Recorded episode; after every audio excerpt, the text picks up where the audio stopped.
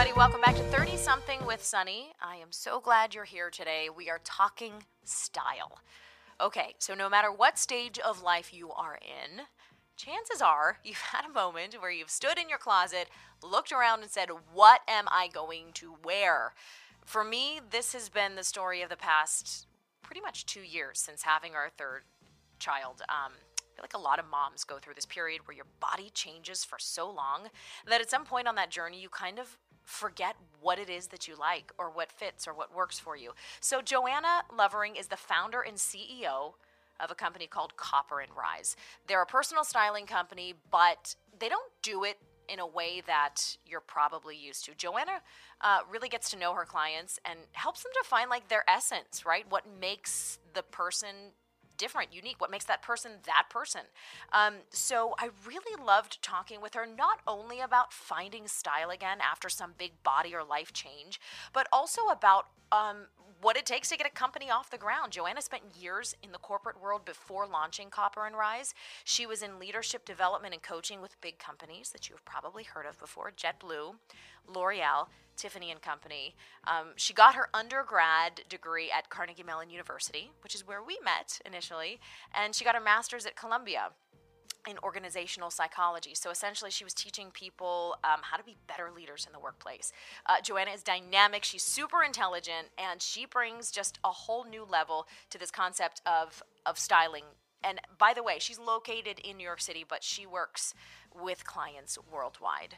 Um, she even got to fly to Italy very recently for a client of hers who um, staged some incredible wedding photos in Venice. Just incredible stuff that she's doing. I really hope you guys enjoy this episode. We talk about finding style, we talk about why it's so important to, you know, have clothes that you like and feel good about the way you're presenting yourself. We talk about what it's like to start your own company and go from that corporate mold to sort of breaking out and doing your own thing.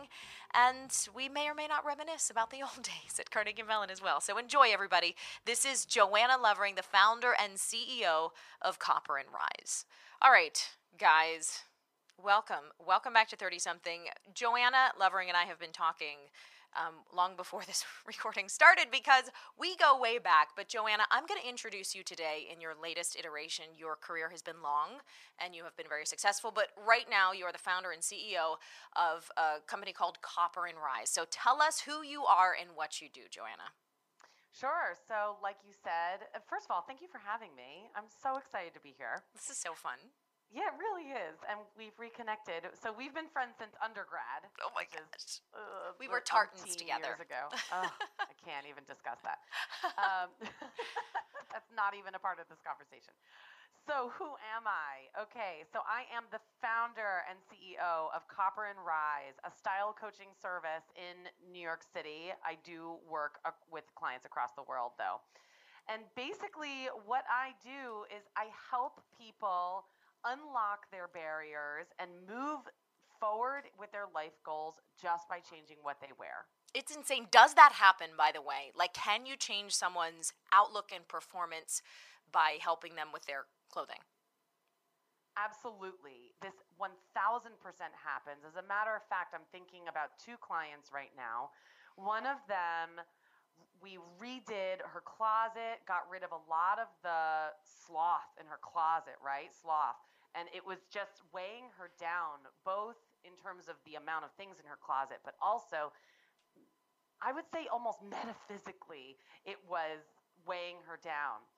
Since we redid her closet we went shopping. She now has a long-term boyfriend that what? she doesn't know but she is about to get engaged. Please stop it. How long has she been a client of yours? You're like the fairy godmother joanna. I know, I know. i'm so excited for her. That's um, insane. um, so cute though that her soon-to-be fiance contacted me to help her with the to help with the design of the engagement ring. Stop it.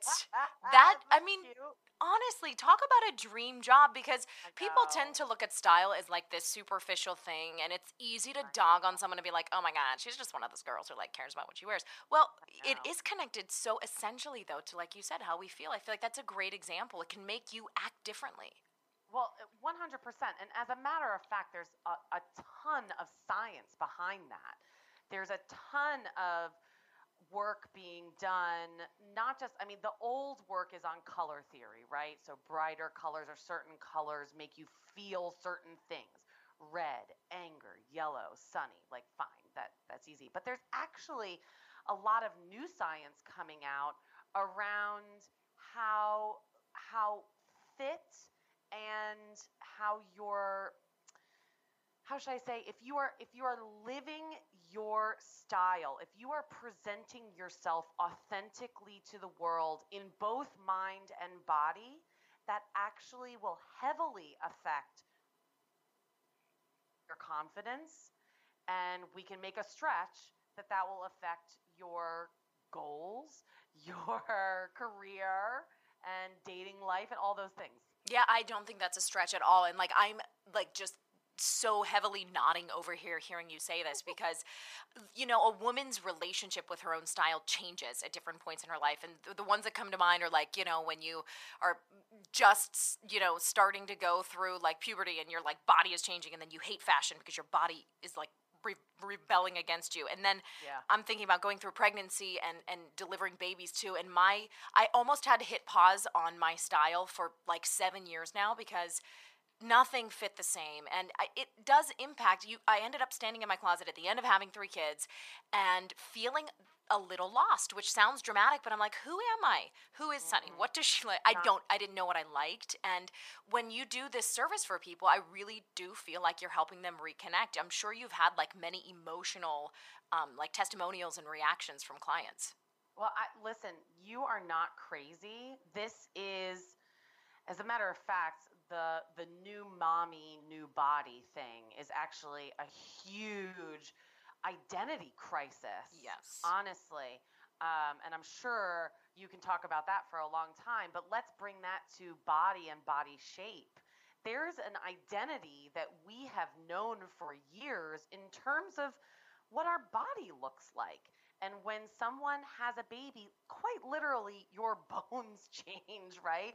Your Mhm. hips ch- change. So you're absolutely right that you're standing in front of your closet thinking, Who am I? Well, it's quite literally that you have changed. mm-hmm. And so, whether it's like you mentioned, puberty, having a baby, growing taller, gaining weight, losing weight, like with my story, uh, I of my clients are going through some sort of change in their life, some sort of inciting event where they know that something is going to change, about to change, or changing in front of their eyes, and their style needs to follow suit. Tell me this: Was it something you personally went through that inspired you to start this company? You referenced Yes. your body changing. I want to hear what was what your story was. Absolutely. So, um, unfortunately, it starts with kind of a sad thing. Um, promise we'll get past it. Uh, in 2007, my mom, who I was very, very close with, very suddenly and tragically passed away. It was a complete surprise to everyone, and it was very sudden. And subsequently, dealing with that loss, I gained a lot of weight.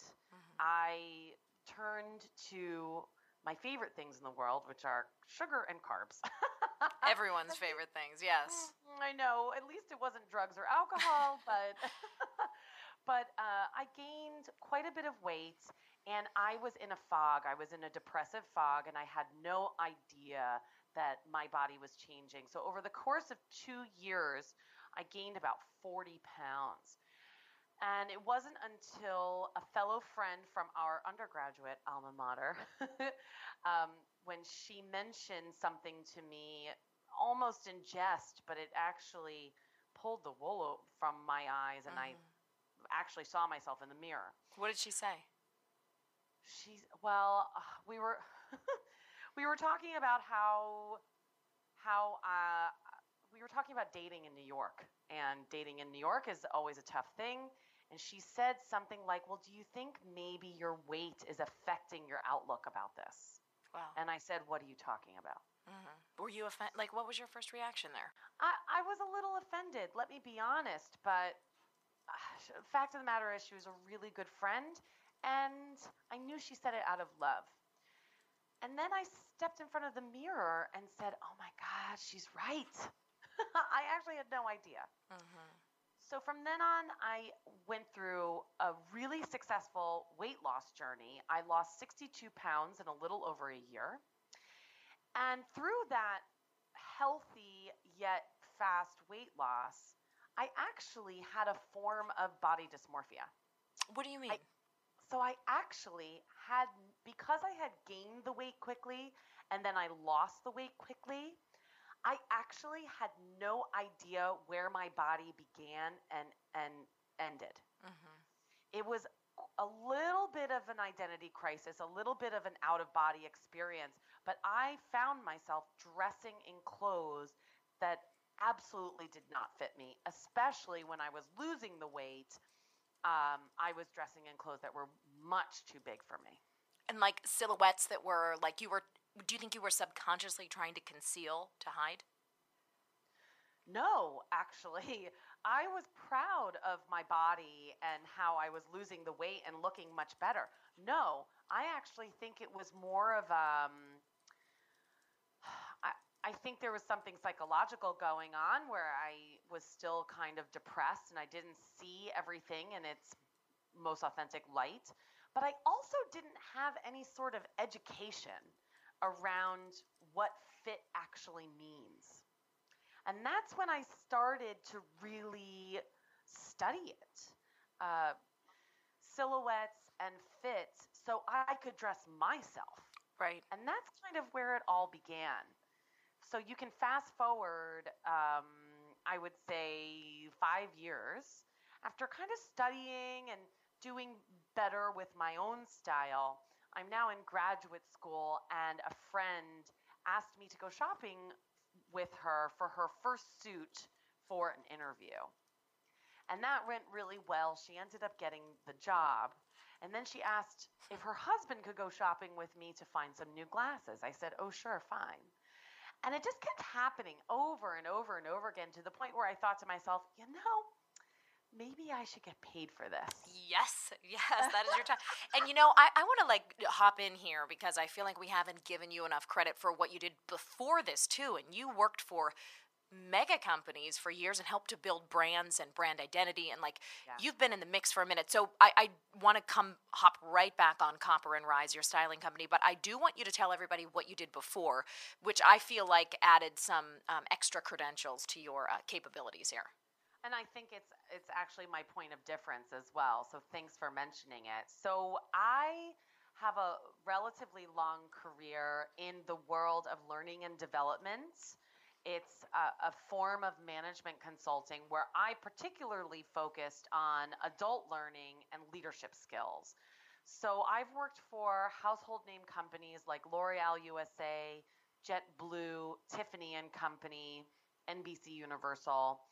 Uh, and I also have my master's degree in organizational psychology from Columbia. Hmm. So my my background is actually in the world of helping leaders be better at leading, and I did that through teaching management courses, like like a teacher, right? One-on-one coaching with individuals and teams. So let me ask you this: At that stage, before you transitioned to Copper and Rise, were you um, paying attention to how these people were physically presenting themselves? Was that always part of the equation for you, or when you were helping leaders back then, was it mainly sort of tactical and um, you know practical advice? No, it's actually definitely a combination. However, I wasn't so much. I I didn't feel like I was an authority in giving my coachees feedback on their look, on their mm-hmm. wardrobe. It was more their communication style. I did do presentation skills and facilitation skills, but it was more on body language, voice, and tone. In my head, I'm sure I had many opinions about right. what they were wearing. well, now that you know what you know, I'm, I ask that because I'm curious if you could go back and do that type of job, if that would be part of the package, knowing the impact that one's uh, presentation and, and the way one dresses can can have on their performance. I definitely think it would have been an asset for me to have some sort of education and experience in order to help my my clients with their wardrobe at the same time. Listen, there are a lot of large companies who are working with their executives. They will have an entire executive coaching engagement and they will also have a stylist come in for mm-hmm. these for these executives. I mean, we're talking about people who need to be on television, people who need to present the brand and the company. They're usually higher up. They're spending a lot of money on them. But th- like the way they look is absolutely reflective of the company itself and the Mhm. investment that they're putting in them. So, yes, this that absolutely could have been a part of my coaching engagement. So now that you're full time with Copper and Rise, you founded the company, you got everything started. By the way, guys, you you have to check them out on Instagram because the branding is incredible and the way you organize your Instagram grid and the photography and the colors. I mean, you you can tell by looking at someone's social channels whether a company knows what they're doing. And like it or not, that's generally how I judge whether or not I would align with someone, right, or use their services. And Joanna's got that down pat. I, I want to know in those first few months of getting this off the ground, did you know right away that it was the right thing to do? Did it feel good? Oh, I I'm sighing a big sigh here because it was scary, Mm. Sonni. Yeah. I I did both a full-time job and Copper and Rise on the side nights and weekends for a while. And um, I felt pretty confident in that, but I was busy as all get out, right? Right. And when I decided to leave my full time job and focus on Copper and Rise full time, that's a scary leap. Yeah. Both, you know, tactically from a financial standpoint, it's really scary. Um, but also, and, and I've been speaking about this quite a bit, but as an entrepreneur, especially with a company whose product is you, I'm personally grappling right now with this idea that I need to separate myself from my product because I think a lot of the fear, especially when I started Copper, uh, when I started going full time with Copper and Rise, I had a fear of intense fear of rejection because if I felt that if someone was rejecting my product, they were rejecting me as a person. And therefore, if my company failed, then I, Joanna Lovering, failed. And so I'm still working on that, to be honest. I actually, as a matter of fact, I sent out my monthly newsletter just today and I was talking about this exact thing. So it's definitely on my mind. Um, the fear is intense. And um, on one hand, I know that when you feel the fear, you should probably go do the thing. Mm-hmm. I hate that. I hate that. But getting outside of your comfort zone is a scary thing, but it's such an incredible learning opportunity. And the fear of failure, I'm kind of grappling with that and trying to separate it from me and my persona. Right. Well, I I think that that's a really interesting point because in this creative space that I'm inhabiting personally, I've noticed that a lot of people have taken their stories and spun them off unintentionally or intentionally into brands. And I completely understand what you say when you feel like the failure of one implies the failure of the person, right, or the other. And it's difficult, but you know, unsolicited advice time from Sonni. Um, I'm going to go out on a limb and say, as a consumer and as someone who's taking in the product and the services that you're offering, I love. I love hearing your story. I love you owning your impetus to start the company. I mean, because there are so many people out there who offer similar services to everything we all do, it I feel like it means a lot to the to the consumer to know the person behind it. And I, listen, sister friend, you got a good story. You are qualified. I would not hide behind. Um, you know, don't hide behind pretty like landscape pictures. You're you, No, I agree. you know. Listen, so I'm teetering. I totally agree with you, and I think this is exactly what I'm really grappling with now, which is how do I stay authentic? Because I want to connect with my clients, and I know that my story is relevant and a story that needs to be told, right? Mhm. So I, I want to be authentic, and yet there is some sort of psychological separation that one must have, maybe as a defense mecha- mechanism. I don't, I don't know, but uh, because people get rejected all the time, and I need to be able to get rejected. You know, everyone falls down, but you have to get back up again. Mm-hmm. So, so there's some balance there between authenticity, and I absolutely intend on being authentic, as I am with you on this podcast recording right now. And yet, this whole failure thing, because I, I cannot listen. If this business doesn't work out, it's not the end of the world. It doesn't mean that I myself have failed. I consider myself a very successful, independent, modern woman. Right. So I have to figure that out. Yeah, it's hard. And that's just encapsulates so much of what an entrepreneur deals with, especially Mm-hmm. someone like you who's putting, you know, something out there that is that is closely tied to your abilities and personality and all that. Right. Who do you look And up to? Story. Like Who do I look up to? Yeah, like I mean, do, I, I feel like there's a lot of people, and this is like what we all are are doing to to an extent these days. You know, we're like putting our, ourselves out there. I too, by the way, struggle with like, oh my gosh, am I going to look back and regret having been so honest about everything? Like, keep something sacred here, Sonni. My goodness, but um. Yeah, I wonder, like, who is your touchstone that you look to? It doesn't even have to be someone in the profession, but who reminds you of like what's important and brings you back to earth. Well, I honestly, I have a few people. One of the main people is my grandmother. There's a there's a lot of adjectives I can use here. She persevered, she was resilient, she was creative, and she was one heck of a spitfire of a woman. I love that.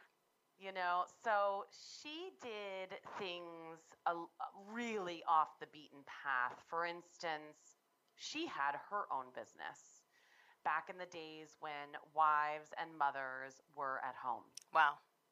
She went back to school at 60 years old What? to get her degree. No yes. way. Yes, she was sitting in classrooms with 18 year olds. Oh my gosh, that's amazing. And she was 60. So this woman took life by the horns and just shook it up. She was also the matriarch of my very Italian family. she was the one reading the news uh, newspaper every day, watching the news every day, had a handle on all her finances until she passed away at 97 years old. So this is a woman who we all, anyone who knew her, looked up to her. And I was her first grandchild, and I'm named after her.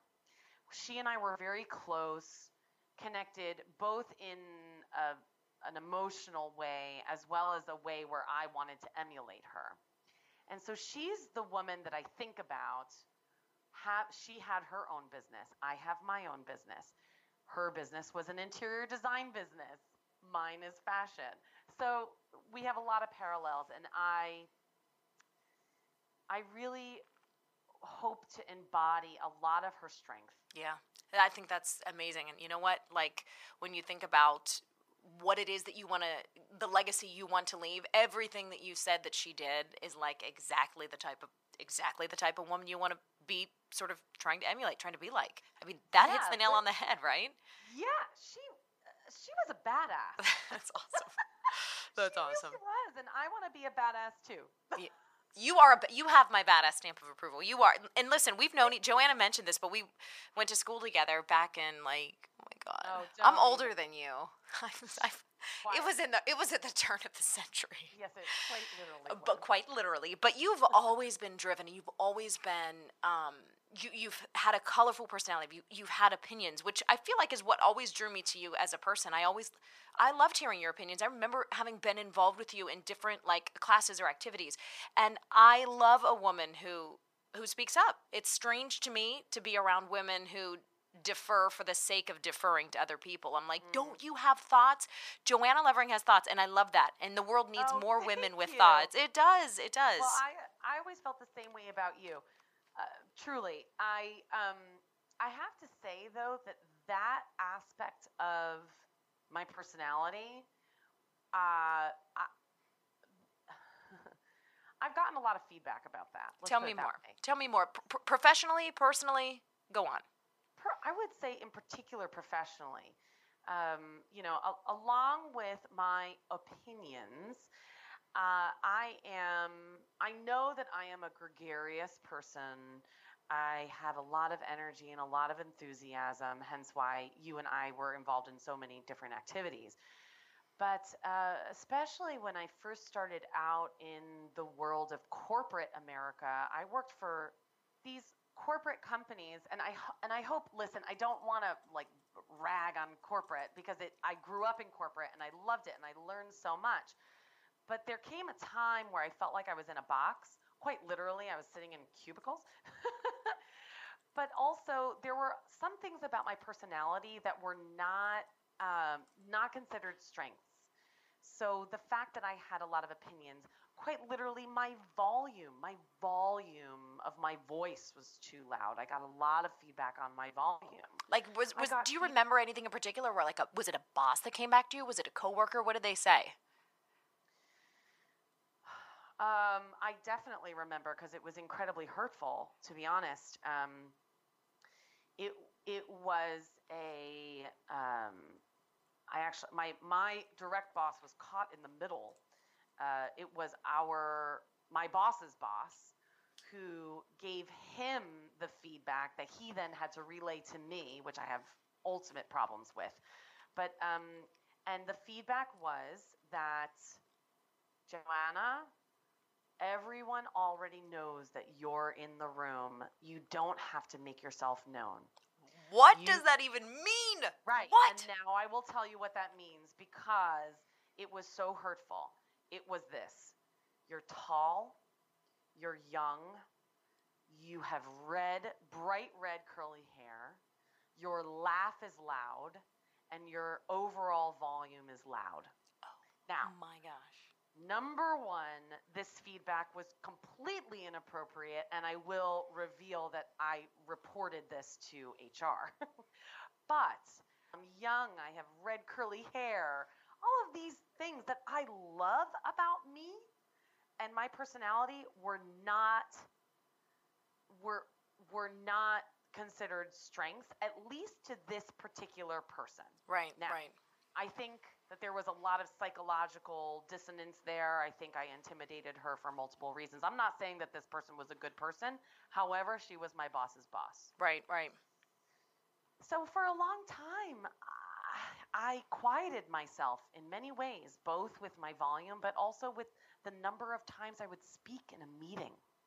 Well, that just sucks. I hate hearing that. like, I just have to interject. okay. Yeah, people are not okay. I rem, uh, you know, I've had instances too in editorial meetings, getting dirty looks and getting shushed, and you know, for being what you said, young female. People think you don't know what you're saying. I mean, it, but um, and I know it's easy for men who might be listening to be like, oh, here we go, the feminist stuff again. But until you experience that sort of public slight, it's I mean, first of all, it's humiliating to like the nth degree. And second of all, I feel like there needs to be a little bit of discussion in the way that we treat powerful or opinionated women in professional spaces because that I do think that you know we're losing we're losing the impact of women because they're scared to to speak up. Now I hope this generation is different, but I'm certain it's happened before. I also just want to reveal to you that my boss's boss was a woman. Interesting. Right. So again, I think that there was like a, a, lot of stuff going on there. Right, right, right. But this was not the typical feminist like mm, men. It, it, it, it was it was a rough situation. I agree with you that I hope this generation is different for sure. Um, and I think it will be. There's still a lot of challenges that women in the workplace have, no matter where you are, whether it's a startup, corporate, whatever. Mm-hmm. So uh, it, it's still going on. I experienced it, and that is, quite frankly, part of the reason why I have my own business now. D- Now, do you think all those strengths that were sometimes appreciated, sometimes criticized in the in the sort of like group sphere are assets now that you've launched your own company? And what do you find that you like? Mo- what, what quality of your personality do you think is most um, like impactful on your success? Number one, I think they were always assets. I think those Touche. parts of my So true. so true. Listen, I'm just gonna sit back and Let me just sit back and have a sip of water while you go on. Go ahead. Go ahead. I think they were always assets. And if someone doesn't see an aspect of my personality as an aspect, then they're just not my client or they're just not my collaborator or my friend. And that's okay. And that's okay. Yeah. Yeah, that's I- interesting. I, I it took me a, like a long I don't know why but a long time to realize that that is okay that some people aren't your people you know uh, it doesn't surprise me because I went through the same thing. Listen, our our traditional societal norms say that women need to be people pleasers. oh yeah so, right? So Absolutely. we need to flex and adjust in order to make sure that everyone is in harmony. Now, I don't necessarily see that as all bad. There's a, there's a lot of grace and poise that I think are still coveted aspects of, of femininity today. However, it's when these strengths become dysfunctional, that's when they become your greatest challenge, right? mm-hmm. they still have to make sure that that uh, other people's voices are heard. However, I will no longer I'm no longer interested in quieting myself in order to serve the the psychological defects of other people. that is very well put I feel like that's very well put you're not gonna shrink I'm not. I'm not. And guess what? If if they don't like it, then these are not my people. right And and your second question was around how has it benefited my business? When you're an entrepreneur, this is such a different world. Gosh, everyone told me that it would be a different life. And I'm like, yeah, yeah, yeah, fine. But you don't really know how different it's going to be until you live it. I mean, that makes sense, right? Um, I I did not start my business because I enjoyed selling what my business does. But frankly, 75% of my time, now that I have established a products, a product menu, a service menu, whatever, now that all that infrastructure is down, I am now spending the vast majority of my time selling and marketing my my service. So sticking out and making sure that people remember me is actually quite an asset. Absolutely. Absolutely. And are you handling all of that now alone, by the way? Have you brought on other team teammates, team members to help out? It's me and me alone right now. I look forward to the day when I can hire someone. The first person I will hire will be a social media manager. Right. I want to offboard. Thank you so much for all of your uh, really the really nice things you said and the compliments about my Instagram. It it's really well done. Yeah. However, I would really like to offboard that. Yeah. No, listen, sister, I feel you. I, I, I most often I'm like, I want to pass it off to my four year old. I'm like, I don't care. Take a selfie, put it on Instagram, help keep my engagement high, honey. I can't do this right now. Um, okay, I want to transition. Speaking of kids and things, um, there is, um, like we, we mentioned, this big transition that, that a lot of the mothers that I've spoken to have gone through. I know it's difficult to sort of assess from afar, but if there are some key pieces that you always suggest to help a woman who is just getting back into finding her own style or um, trying to find her own style after having children, can you give us some like tips and tricks to like having a closet that works for us, especially those the new mom kind of set? Sure, absolutely. So, one thing that I often do with my clients who are who are really clueless or and I don't mean that in a derogatory word. I mean, nope, I get I it. mean, I'm clueless. if they're, if they're just at a loss, is that I say build a Pinterest board okay. and fill that Pinterest board with not just pictures of women, lifestyle pictures, or clothing that you like, but actually anything that you like aesthetically. So maybe it's a picture of a house, maybe it's a flower, maybe it's a kitchen that you love.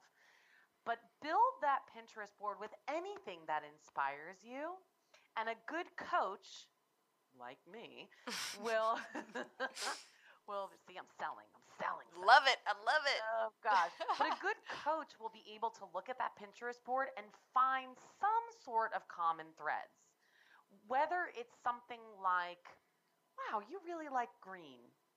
Oh, yes, I do like green. Mm-hmm, mm-hmm. or I noticed that all of the furniture that you put here, the pictures of the houses, they're all really modern and clean. So it's I bet you want to translate that into your wardrobe as well. hmm That makes total sense. I love Right. that. And then you don't feel Yeah. like you're you're having to, you know, scour, you know, Nordstrom.com and find pieces that you like. Like look at just no, at no, the no. clothing. It, it is an aesthetic, and I I think that um like looking at it from that perspective really helps.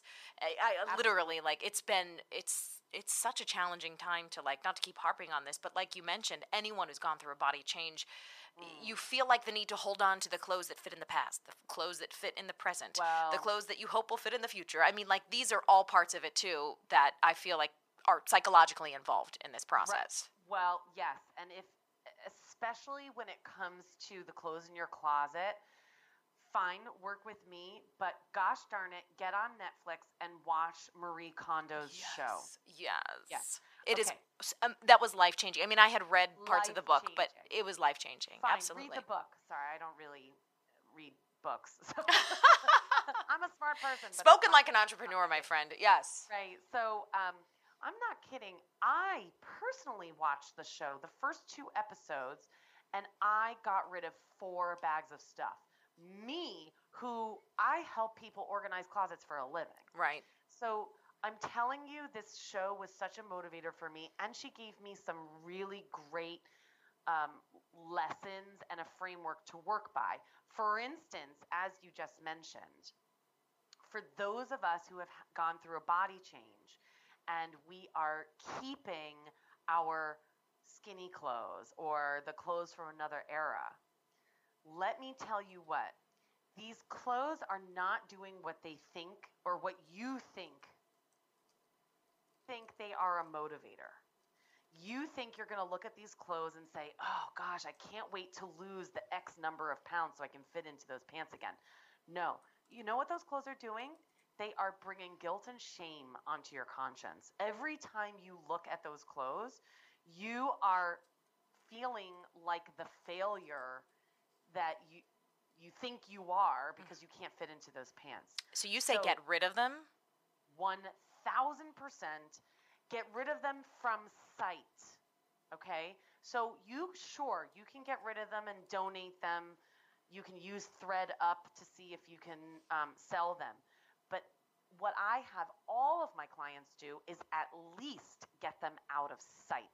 That means buy a, a some sort of storage container and you're putting those clothes that don't fit you today into that storage container and out of sight at the top of the closet in the basement or under the bed. Yeah, we don't we don't need those reminders. Eh, you're right. Karmically, energetically, they kind of trap us in periods. We just we need to live in the now, man. You know. Yes. Yes. And then wink wink, the trick is that you completely forget about those clothes because you do. Uh huh. and then eventually you get rid of them anyway. But it's um, it's listen, clothes are always wrought with emotions. This is the dress I wore for my engagement party. This is what I wore on my first date with my husband, right? This is what I wore when I found out I was pregnant. So emotions have stories, I'm sorry, clothes have stories behind them every single time. And so maybe you're not ready to let go of those stories. So, okay, we'll put the stories in a box. Love it. right. Store them away or grab a pen and journal them, sister. Write that story down and then you don't you don't need the t-shirt anymore. Well, that is right. Yes. That's part of it too. step. Okay, I want to hear. I want to hear before we go because I, I feel like I could ask you a thousand questions, but I want to Uh, like yeah. practically get some more advice for anybody who's about to like perhaps start the journey.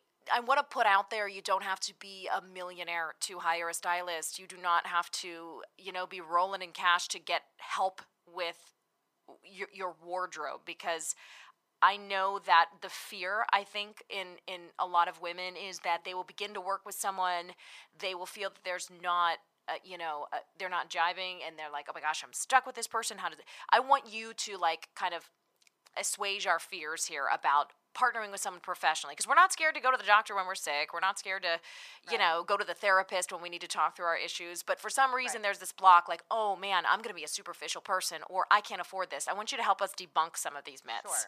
Sure, sure. Well, first of all, in, at least in the way that I work, I, I say that I'm a coach first and a fashion stylist second, meaning a lot of the work that's done between me and my clients is very emotional and psychological. So, just like a doctor, just like a therapist, it is completely okay to go shopping. Mhm. Shopping for someone to help you. And if it doesn't feel right in terms of if you're jiving together with your personalities, then that's okay. You wouldn't want a doctor that you don't trust. You also wouldn't want a style coach that you don't trust. Right. So that's number one. Number two is, at least with the way that I work, I do not. This is probably a really bad business decision too, but I really don't care because it has to do with my integrity. I don't get the sales in the stores.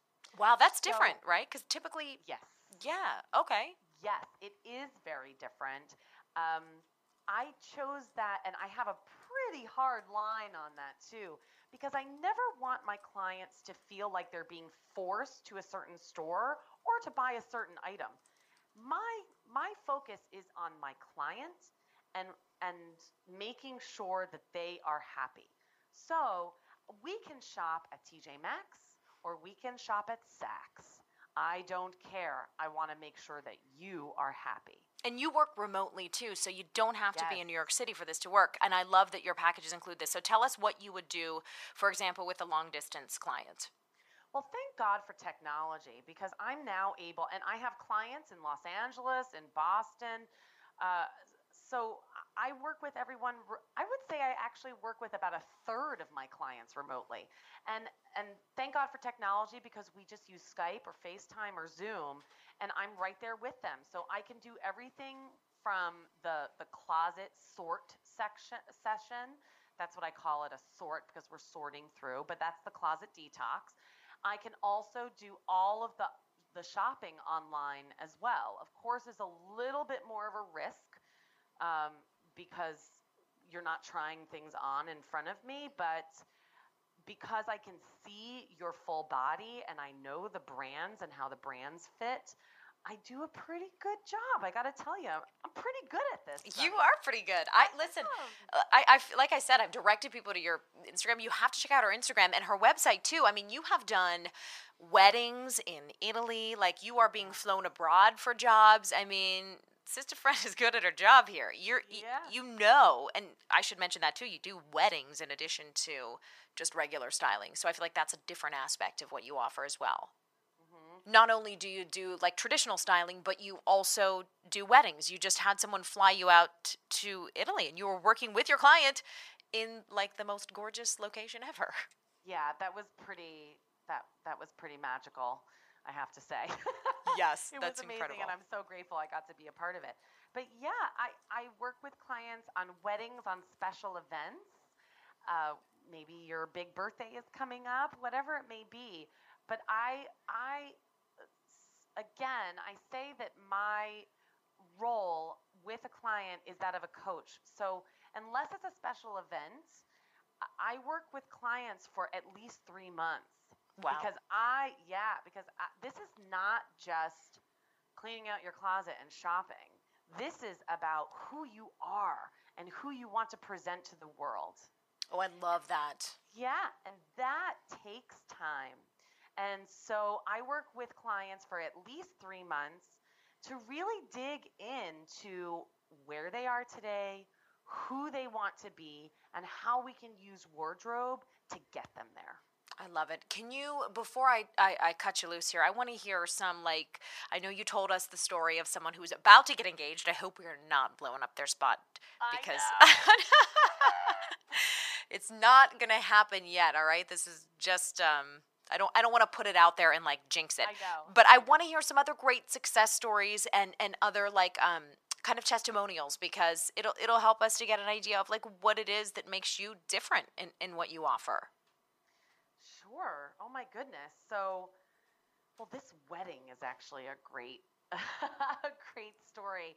Um, and she flew me out to Italy to be her stylist on set for all of her photos. It was absolutely incredible. And um, what's so beautiful about this particular client is that she she did not necessarily have an intention of doing such a grand ceremony in Venice. So as a matter of fact, Venice was their honeymoon. Wow. Okay. Yes, it was their honeymoon. So they actually got married at City Hall in New York City. And she wanted a suit, like a silk suit for that. Oh, Um, very that look. similar. She she wanted the Sex in the City Carrie Bradshaw suit that she got married to Big in in City Hall. Um, and I said, well, that that is a Christian Dior couture suit that is no longer sold. How I know this is beyond me. Because you're good at your job. I did it so. Um, as a matter of fact, uh, I I referred her to one of my best friends from high school, and we also went to Carnegie Mellon together. And she is a costume designer, and she designed the the suit for her, Oh, that's incredible. So So, totally custom. completely custom. It was unbelievable. Check out my friend Carla's business, Fermata Designs. It is incredible. Fermata Designs. But I say this because it was after my client met me that she and her fiance decided that they really wanted to commemorate this incredible union between the two of them. They have a really beautiful story of how they met. Um, it was quite serendipitous. And they wanted to commemorate it with a ceremony during their honeymoon. So then it was actually an afterthought and everything. And it turned out to be the most magical ceremony I have ever, ever, ever seen. I am so lucky to be a part of it and grateful. Oh my gosh. You're putting these pictures on your Instagram account at some point, Oh, right? Because. I Once need to see these. professional- Once the professional pictures are up, they oh, don't don't you don't you worry.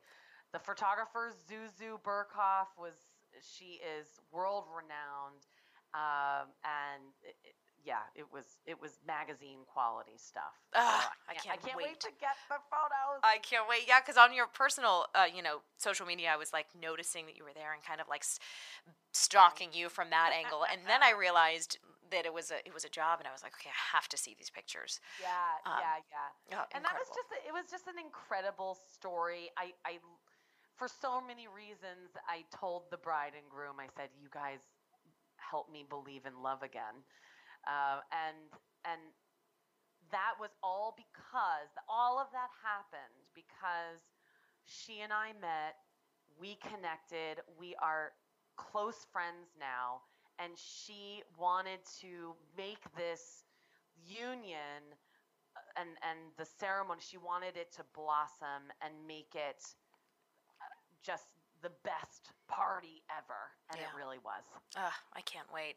I can't wait to see the pictures. Um, I will probably be calling you at some point Yes. to, to help me with my personal uh, wardrobe as well because I'm Oh. in I'm in dire need. My Oh, sister girl. came over the other day. She said, "I have never seen so many t-shirts. All I wear are t- t-shirts and jeans, and then athleisure. I'm really trying hard, but it's not a pretty process. So, ugh, it's bad. Um, so Joanna, tell us where we can find you and where we can learn more about Copper and Rise. www.copper and rise copper like the metal and rise up in your life uh, you can also find me on instagram as we've talked about at copper and rise and i'm also on facebook Love it so much, Joanna. Thank you for letting me um, strongly persuade you into dragging you onto my podcast. I Oh, really, you really kidding? appreciate it. It's, are you kidding? Sonni, it has been so great to reconnect with you. Everyone, I, I am I have been inspired by this woman Oh, since I knew who she was.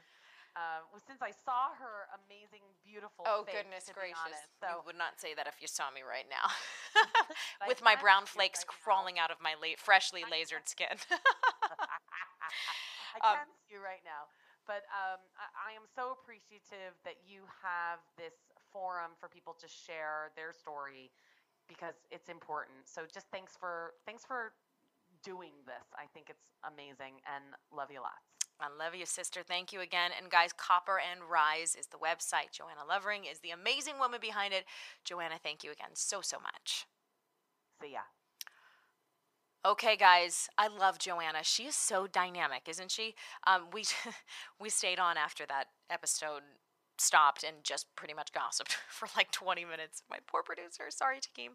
Um, anyhow, uh, I loved hearing her perspective on um, on on fashion and styling, guys. It's not a superficial thing. It's not um, you know, something that's sort of a, an afterthought or a side thought. I love that Joanna teaches us that the way we feel about ourselves and the way we present, we present ourselves to the world matters. So definitely check her out, copperandrise.com. You can follow her on Instagram at that same name as well. I will be updating my podcast page on my website with all of her um, relevant information too, so you can check that out through sonniabatta.com as well. Thank you so much for listening. I would really appreciate if you guys would take a minute, maybe head on over to my podcast page and leave a rating and or review. That helps us to get these stories and uh, inspirational tips out to people who may enjoy them or may need them. So, um, yeah, I'd really appreciate that. I will see you guys next week with some more goodness. Thank you so much for listening to 30 something, and I will talk to you guys soon.